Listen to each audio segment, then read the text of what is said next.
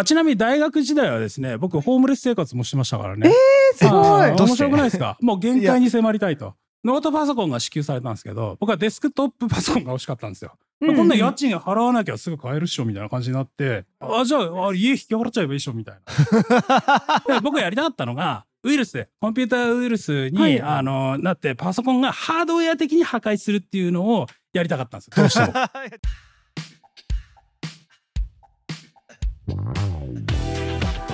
皆さんこんにちは渡辺康介です。斉藤美穂です。この番組は型にはまらず自分の才能と個性を生かしビジネスライフスタイルを謳歌している方をお呼びしその生き様に迫る番組です。よろしくお願いします。お願いします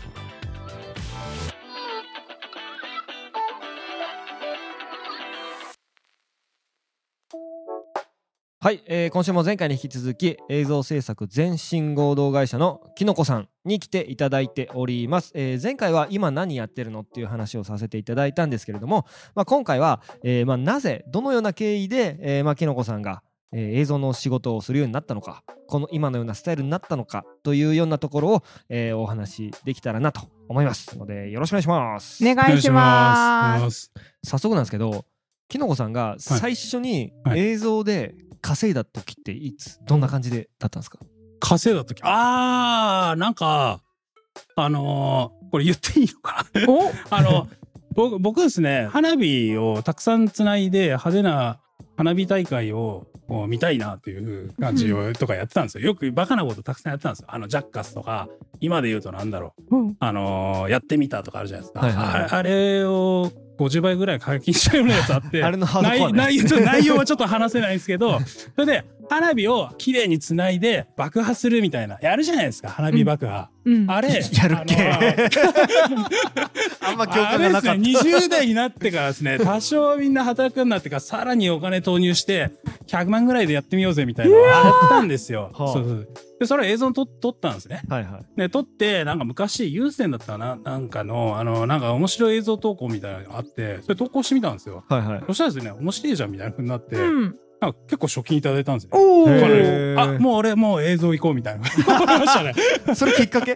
そうそうそうそうそうあきっかけ。そうなんですねはい。でもまあいろんな理由あるんですよ。はいあの映像なら多分これができるだろうとかいいろんな見込みあったんですけど分かりやすく世の中からこういうレスポンスもらえたんであじゃあ行きますっていう感じでした。はい。それまでも映像制作っていうのはなんとなくやってらっしゃったんですか、まあずっとやってました。小学校の時からなんか作るの大好きで、はいああのテープレコーダーに自分で喋ってギャグで笑わせるみたいなことを ええ10分テープで5分間僕が作ってで B 面を友達が作ってみたいなのやって学校で貸し出したりして。えー、面で白い。でそれが大ヒットしすぎてめちゃくちゃ面白いってなって隣の中学で 校内放送で流してあれ流してていいのかみたいな感じだったんですけど。隣の中学っていうね。もうそうでそれが今度隣の市でなんかスケーターチームの映像がこうあってそこにあこの音声面白いから使わせてて使わせてもらってでさらにその映像がどんどんな流れてって東京でなんかだ誰かスタイリストさんがそういう趣味でコレクションしてるって話聞いてえ？みたいな。どんどんどんどんどんだから面白いものがこう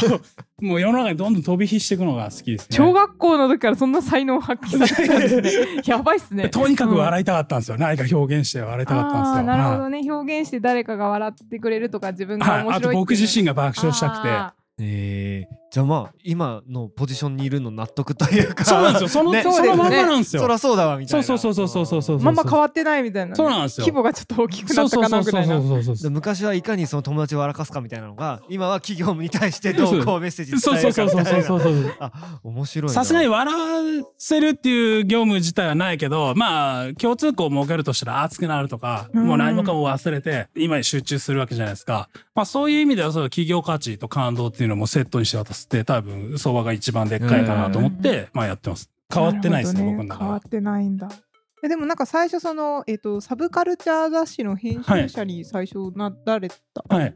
ていう,、いうふうにプロフィールには書いてあったんですけど、あ、はいはいはい。それはなんかいきなり制作に行かずに編集、雑誌編集に行ったのって何か理由があるんですか？ああ、なんかぼ僕の場合ですね、その、例えば映像を作ろうっていうふうに思ったら、うんこう考えるんですよ。映像を作る。ああ、でも映像を見るのは人間なので、じゃあ人間の認識なんだ。僕の場合。映像を作ろうって言ったら、うん。一回撮ってみて編集しようって思うと思うまあそうですね。カメラ買ってそうそうそうそうそうそうそうそう僕思わないんですよ。映像って何なのとか、何なのとかそそればっかりずっと考えるんですよ。じゃあなんかさ本質突き詰めちゃうんですね。そうそうそう。常にそっちなんです。すごい。なんか例えば小学校の時にそれがもうクリティカルになったことあってうん。なんか歴史の歴史のなんか授業で はいはい。いい国作ろう鎌倉幕府言うじゃないですか、はい、言いますね。あれテストで出たんですよ、うん。鎌倉幕府が何年にできましたかと。うん。俺ら舐めてんのかと。僕らの友人はもうめちゃくちゃ怒り浸透だったんですよ、うもう許せねえと。はこれ人間を冒涜してるぞと。まあそんなことは知らなかったけど。いい加減にしろよと。今の表現で言うとね。でななんでこの年にできたと思いますかとかなんかそういうことが重要じゃないですか。わかる。私も同じだ。歴史好きだから同じだ。なぜですか？なぜですか？なぜですか？しかないのでであれがただ先生にも感謝しててそれ出してくれたおかげで俺たちがもうやるしかないって火つけてくれたんですよ。だから感謝してますよ。そうそう。へー。そこからはだから映像いきなりやるんじゃなくて雑誌っていうそのスタティックなメディアは何なんだとかうんあとはやっぱ言葉を使ったりするのでうん例えば医療現場をちょっと見てみて看護師さんがどういう触れ方をしてるんだとか、うん。えー医療のその外外科現場ではどういうアプローチをしてるんだとか、とにかくそういう映像とは全く関係ないもの。で、まなおかつクオリティが高いのは人とダイレクトに関わってるものか、生と死が交錯するような医療の現場とか、ああいったところってクオリティ絶対高いじゃないですか。うん。とか、えっ、と、戦争における心理学とかそういうのあって、いはい。そういうのをずっと勉強してました。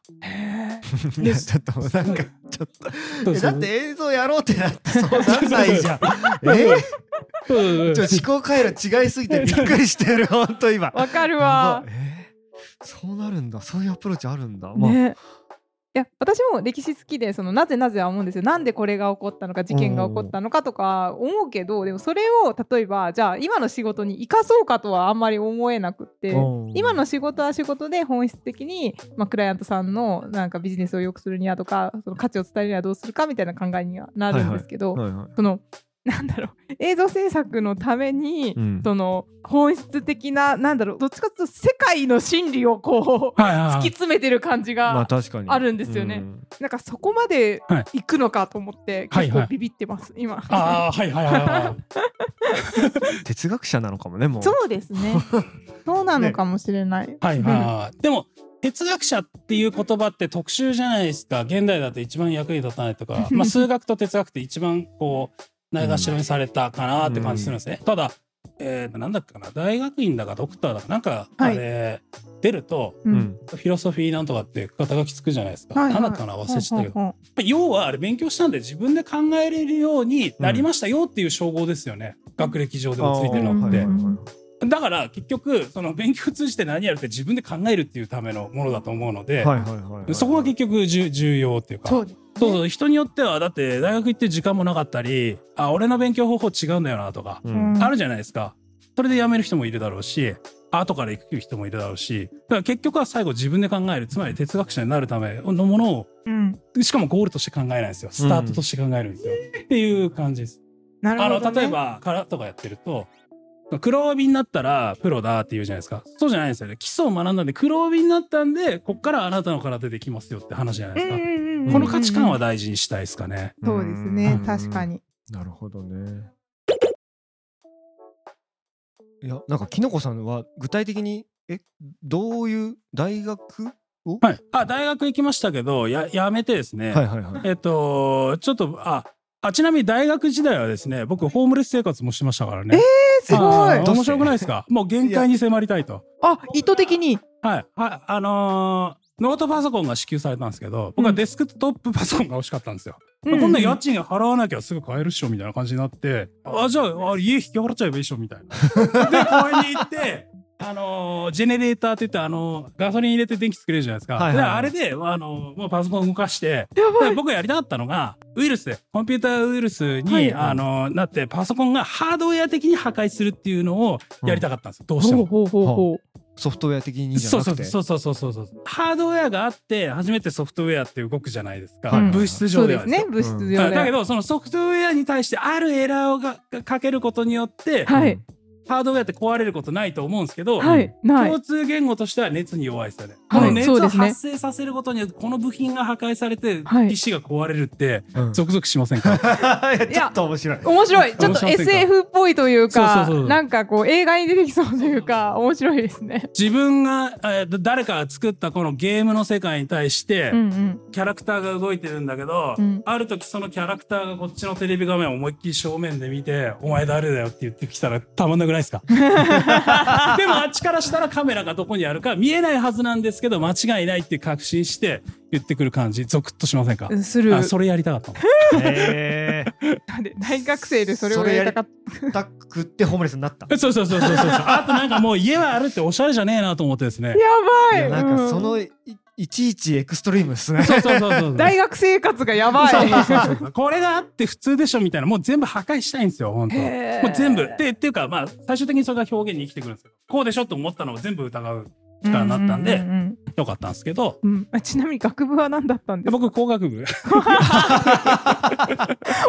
で、そんなことやって、あ、面白いな、みたいになって、これダメだな、面白いことだらけだな、みたいな。で、音楽もめちゃくちゃ好きだったから、もうそれも聞いてたら、もうダメだ、もう勉強してる時間ねえわ、みたいな感じになって、まあ、朝起きるのもめんどくさかったっていうのもあるんですけど、やめて、で、そんで、そうだ、あるプログラミングのやつをお金に変えたりして、こう、あの生活してたりしてて、まあ、昔だったらウェブ、多少プログラミングできるけど、ギリ、ギリちょっとご飯食べたんですよ。はいはいはいはいで、それやってたんですけど、で、その後、僕が好きだったエクストリームな、そういう、あの、まあ本があって、そういう、そういうのもちょっとやってみようかなって言って、はいはいはいちょっとやってみたんですね。で、うんいろいろやってった結果、その雑誌がいいいい悪いはちょっと別として、僕としてはやっぱその、あの、過激で行くなら死ぬほど過激じゃないと、うん、ちょっと物足りなさ感じちゃうんですよ。うんだから、そこをこうスレスレで折り合いつけるっていうのが僕はどうしても好きじゃないので、だったらやらないっていう感じにして、へまあそこでやっていく方は本当にすげえなって尊敬しますけど僕は折り合いはつけたくないんですよ。本当に自然な調和を取りたいので。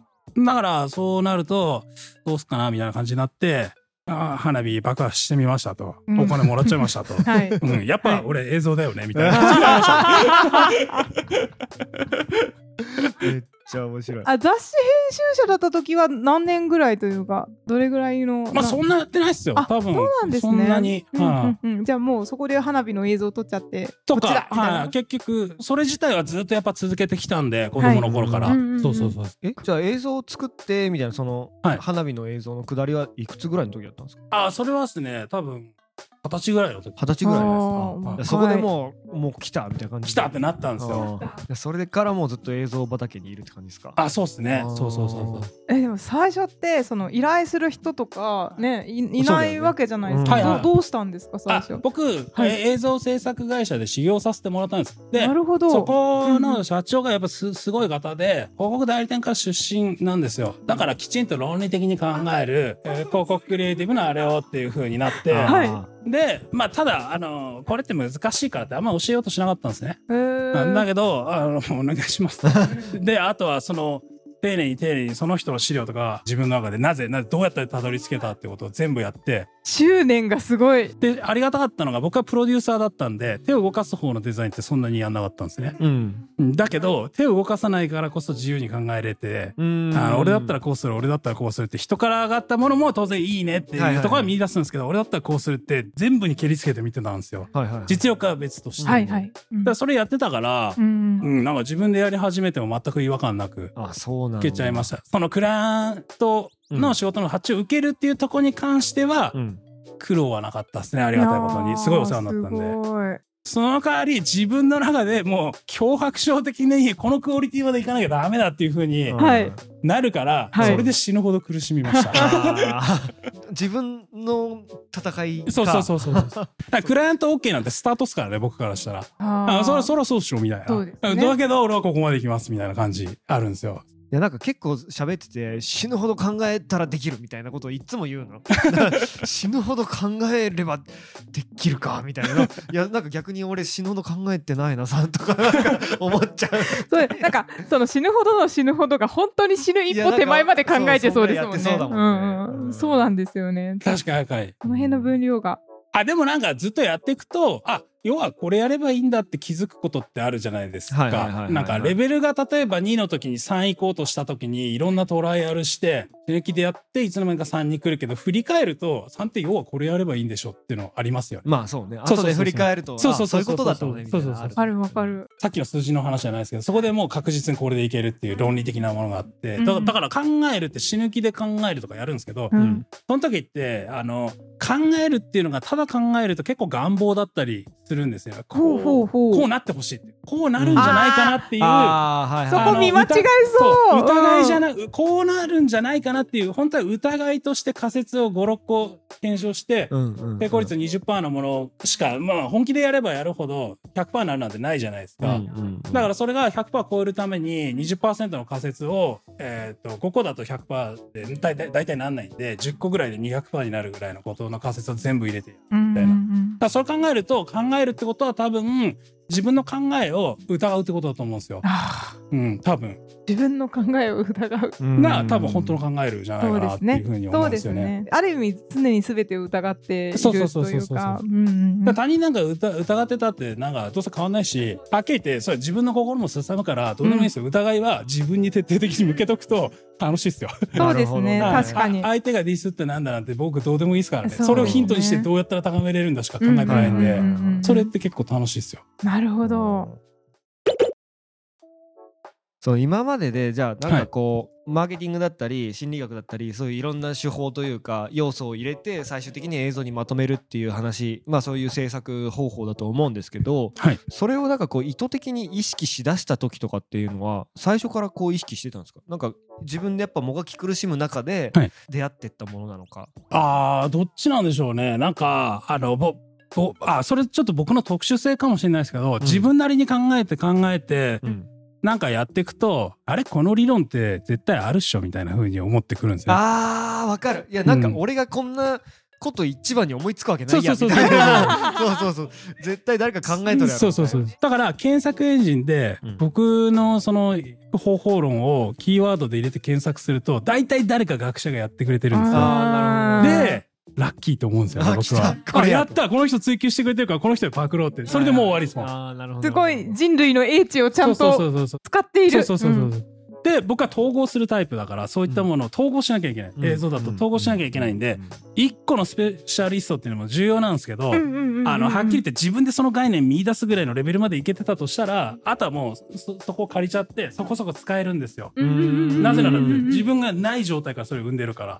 うん。はっきり言ってその人の考えてることをよくわかるしってことが結構多くてまあ勘違いかもしれないですけど、うん。そういうのがあるんでこっから先のあのお作法的に研究してもらったものの内容は、うん僕が全部転用させてもらいますみたいな感じすごーい。そうそう例えばですよ例えばなんかこう右見たり左見たりとかなんかみんなこう首振ったりなんかするじゃないですか、あの瞬間なんか俺は落ち着いてる気がするみたいに思ったことがあって。うん。でこれ精神医学で EMDR っていうふうに言われてて眼神って言われてるもので見ててください、はい。これこう動かすと、うんうんうん。あんま考えられなくなるんですよ。うんうんうんうん。ああはいはいはい、考えてないっすかね今。考えられないんですよ。これなんでかっていうと、情報処理があのの脳の右脳と左脳によってここを情報処理してるのは右脳とか左脳とかあるんですね。はいあれを瞬時に切り替えていくんでうん、偏った脳処理になりづらいっていうのがあるんですよ。ちょっと平たい言い方すると。はいはいはいはいはいでそれをじゃあ映像に転用するとどうなるってなるとまあみんなやってるんですけど右側に人物こう斜めになって撮影する左にやって変わるとかってあるじゃないですか。うんであれってみんな起伏を作るためにやろうぜって意味でやってると思うんですね。だけどその E- EMDR っていう精神医学の場合だとそれをニュートラルな状態で理解させるっていうものなので、えー応用すると例えば感覚的な話をしている時には例えば右側に置いて右脳側でこう伝わるようにしとこうと。うんでその次左脳的な言い方をするとその感覚的なものが分かりやすい民主化された情報にストックされるわけですよ。だからその時はすこの内容だから左に置こうと。だから最初の構成であのどういう目的があってその時に右脳左脳っていうのをどういうふうに使ってほしいかっていうところもうんうん。全部デザインするって感じです。ななるほど。人間の脳をハックしてるわけですね、うん。映像によそうそうって。えそこまで考えてる人いないよね多分。いやいないと思います。なんか感覚的に分かってる人はいそうですけどね作る人で。でもその知識として分かってるか分かってないかで結構表現って変わりそうな気が。ですそうなんですよ、うんうんうん。か感覚的な理解も重要だし、えー論理的な理解もどっちも重要で、じゃないとこれが来た時にこうすべきだ。要は感覚だけでやっちゃうと今月の裏側に生き物いますかいませんかなんて分かんないじゃないですか。うんでそれ無理やり答えようとすると、うん、なんとなくせ生命体としての定義を変えて棒用とした言い方になりますよね。うんうんうんうんだからそういうのがあんまり好きじゃなくて、うん僕は論理だけで検証できるのは論理まで行って、うんでようやく感覚で測れるところを行くっていう感じですねだから感性とそうそうそういう理性的な部分っていうのはうんあのみんな対照的だみたいな言い方しますけど、うん僕は共闘関係にあありたいなと常に思ってますね。なるほど。面白いね。面白い。え なんか感覚その論理は突き詰められるってでその最後に余った部分じゃないですけどそれが感覚なのかなって。そうその通りです。あそうそうそう。なるほどね。らしいです。で僕は信じてます。そういうふうに、ああそうなのね。なんかしかも感覚を研ぎ澄ますためにも論理ってなんか役に立ったりすそうでするんですかね。めちゃめちゃ立ちますよ。はい。そうですよね。いろんな世界が開けるわけですもんね。知あそうそう識とそうそうかによって。ちなみに一日どんだけ本読んでたりとかするんですか？いやそそういなんかやまあちょっと、はいああのいろいろ勉強したりとかってあどれぐらはいなさってるんですか？まあでも週23冊ぐらいはやっぱ読んでますよ。はい一週間にあでも読みまくっって結局僕本読むっていう感覚じゃないんですよ。うん探すんですよ情報を。情報探してる感じだから早いです。えでもそれって、はいなんかなんだろうセレンディピティティじゃないですけど、はい意図しない何かみたいなあんま入ってこなくないですか？おっしゃる通りです。はい、そうなんですよ。いや、すすごい質問ありがとうございます。は いまさにそうなんです。僕の場合、今何かこれを即時的に何かやんなきゃいけないっていうものに対しては、速攻で自分の知識の幹になってる部分にオンさせたいんですよ。ほうほうほうほうほう普通セレンディピティやるっていうのはそのオンされてない状態の知識っていうのをたくさんいろんなところに配置されていて、うん何かをきっかけにしてあの見たらここが統合されていったっていうことだと思うんですね。これだから僕の読書っていうのはどちらかというとそのあれでしょうねい今の案件に対してのクリアの仕方っていう割と実用的な読み方をしてるのかもしれないです。そうですよね。うんで長期的な状態でのそのセレンディピティを生み出すためにはどうするかっていうふうになると、うんあのやっぱりですねその人工物よりはあの、ね、ネイチャーの方が教わること多いんで強烈なインスピレーションが来たりするのは海外に行ってみるとか、はいはいはい、はい。今今コロナであれですけど、まあ、そうそういうところにすごくあの置いてますねあとやったことないことをやるっていうアクティビティとかそうそうそうそううんうんなるほどなるほど。これはちょっと勉強にないりやますね。面白いね。うん、面白い。いや結構俺はなんかあんま関係ない本も読んじゃおうみたいな感じで読んでるんだけど、うんうん。もはやそれはその役割を自然に任せてるって自いう。分がやせました めちゃめちゃ高度ね。あとまあもしかして僕が ADHD 気味だから、うんうんうんあさっきおっしゃってくださったように本がなんかわけわかんないジャンルで読んでるじゃないですか、うん、読んでる。あれでちょうどよくなってんのかもしれないですあもしかして。確かにね。その辺はこう個性じゃないですけど、はい特性みたいなのがあるあとありがたいのがし仕事だとはい多少のその業務的な偏り例えば、えっとメーカー系とかそういう偏り自体はあるんですけどありがたいことに広告ってもう全ジャンルやるじゃないですか、うん。うんうんやらせていただけるじゃないですか。あれがちょうどいいのかもしれないです。だからすでに僕があのそのセレンディピティをかんあんまり考えなくてもいいぐらいの状態の環境をななんか皆さんがなんかややってくださってるのかなっていう 気持ちがあります。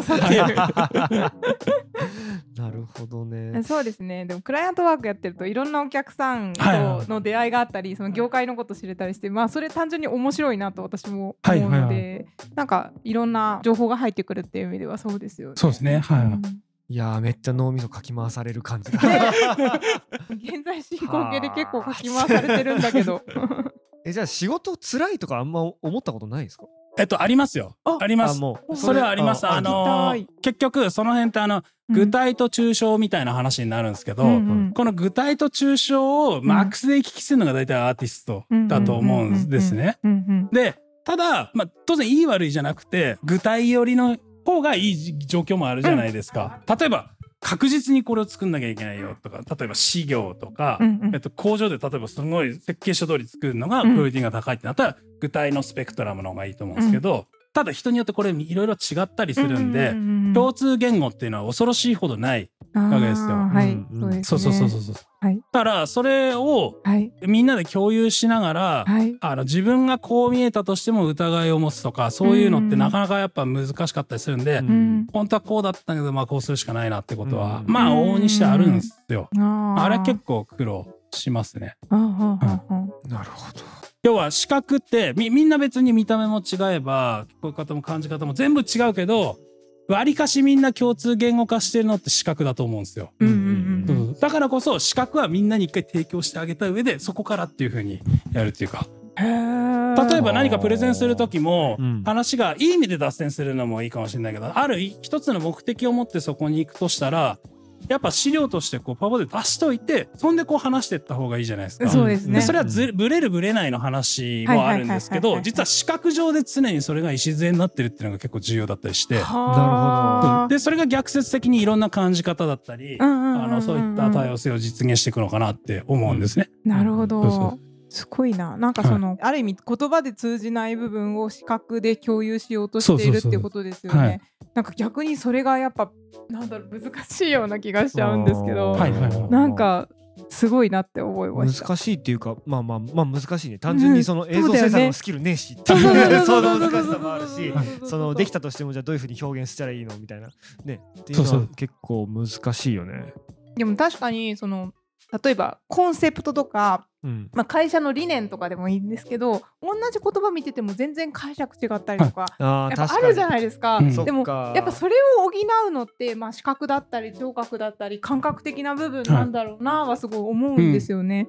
そういう意味ではね映像制作しなくてもそこ研ぎ澄ませていくのって大事なのかなって今、うん。話を聞いてて。いや思った。思い確かにね。ました。うん俺もなんか会社のミッションビジョンバリューとか作ってうん。うん。載せてるけどうん。確かに解釈違うかもしれない。そう。人によっては。感覚的にねなんかしかもその違いを言葉で言えないぐらい感覚的に違う部分もそうだね。ありそうですよね。うん。だ結構その会社のメンバーとは議論して作ったから、その議論の過程を知ってたらうん多分そのプロセス分かってるからあれだけど結局プロセスをを経て磨き上げられた言葉ってある種その結構抽象度高いからあの全く知らない人から見たらうん全然違う解釈をしている可能性あるなってそう今すそうそうげえ思うそうそう。確かに動画だとでもなんかそのその誤解しそうなニュアンスとか消せるかもしうれない。んね。そうですね。そんな気がする。なんでかっていうとそこに達成するまでの物語を視覚上で補強できるからそなんですよっか、その言葉を聞いた時自分なりの状態でそこにアクセスすると思うんですけどうん。映像に関してはある程度こういう物語があってこうですよ。しかもそれを民主的な視覚情報というものを主として表現するのではあ、割とできるんですよ。なるほど。なただし解釈余白をはい。たくさん入れたくて、はい。うん。それなりの内容の深い内容にしておく必要があるんですね、はい。みんな納得。ただ腹落ちするまでの時間ってみんな違うんですよ、あの理解するときに緊張してる人だったら心で見る前に一回すぐパッと分かんなきゃいけないっていう風になるしうん。安心してる人だったら深く感じたいし、うんだけどそれなりの内容だったらあのどんぐらい長くてもいいわけですよ。うんうんうん。例えば奥さんとかその旦旦那さんがいるとしてあの海見ててうん「綺麗だね」って言った時にその後って別に喋んなくてずっとまあ持つじゃない。持つっていうかそれがいいじゃないですか。ううん。んうん。あの状態って別に短くてもいい人もいれば長い人もいてもいいわけじゃないですか。うん。でも長くて問題はないわけですよ。うん。だからそういう意味を持って映像の間を持って、うん。あのダイバーシティを補完していくっていうようなことをやってます。すごーい。うん。なんかそのさっきのビジョンとかを作るうん。時のそうん。の話し合いっていう体験って一番多分その共有できるものでででも固定できないじゃないですか。でもだからその今こう現代である固定できるものの中で一番その共感というかあのみんな一定の理解が得られるのが動画なのかなって今お話を聞いてちょっと思いました。うんそうなんですよ。そう思うんですよね。あーすごい。結局視覚聴覚の文化がここ数十年ずっとうんはあの発達したのかなって思うとはい。そうじゃない分野にまあテクノロジーは行こうとすると思うんですね。うんうん例えば、えーなんだろうな映画映像だったら嗅覚を保管しようとか、うんうん振動しようしつまり触覚ですよね。だからそういうふうには行くんですけど、まあ、あくまでそこに行くときにただ機能的にファンクションとしてただくっつけましたってやっぱ面白いあの価値は生まれづらいんですよね。そうですうんね。センセーショナルかもしれないけうんどだだからやっぱりあくまで今までやってきた視覚のことを限界まで理解して、そ、そこを理解した上で、はい。新しい機能っていうふうに行きたいので、なんか話ずれてたかいや、でも、でも、そうだと思う。なんか映画館の 4DX をちょっと思い浮かべました。あはいはいはいあそうなんか、ね雨の時にファーって出てくる。そうそうそうそうはいはい機械やみたいなあれもちょっとなんかこう、もうちょっとなんかねっていうのがありますよね。まあ進化の過程と思う。けどそう、進化の過程。とりあえずつけてみたみたいなはいはいはい。ね。風来るようにしてみたみたいな。そう。なやっぱにに日本人だったらアメリカの文化だなんだっていろいろ入れるんですけど結局最後はそれを学んで日本人はこうですっていう風になった方がそうですね。やっぱなんかしっくりくる感じするんですよね。うんっていうことを考えるとだから視覚上の文化で来た以上は価値を生み出すから視覚にだけじゃないよじゃなくて、やっぱ視覚上でこうするってなるほどいうことをやっぱややるのが一個やっぱ因子として捨てない方がいいんじゃないかなっては思います。じゃそろそろあそろそろ締めましょうかはいありがとうございますでは今週分はお時間ということで、えー、きのこさんが、まあ、あのどうやって映像クリエイターになっていったのかっていうお話をしました なんかだいぶでもね。なんか違う話で盛り上がったかな刺激的なずれま。したね。すいいませんや、いや、もう全然いいです。とても刺激的な。次回は、まあ、きのこさんの、まあ、ライフスタイルとかキャリアとか人生観とか、まあ、いわゆるこう未来についてのお話をできたらなと思います。はい、で番組リスナーの皆様ぜひ番組をフォローして新しいエピソードの通知を受け取ってください、えー公式 Twitter とか、えーあと YouTube でもこの今日はね動画付きで撮っているのでその様子も見ることができますなので結構なんかなんだろうこういうやつボディーランゲージも入ってるんで そうですはい、ね。YouTube 見てもらえたらなと思います。ということでまた来週よろしくお願いします。ありおがとうございまし。願いしたます。ありがとうございました。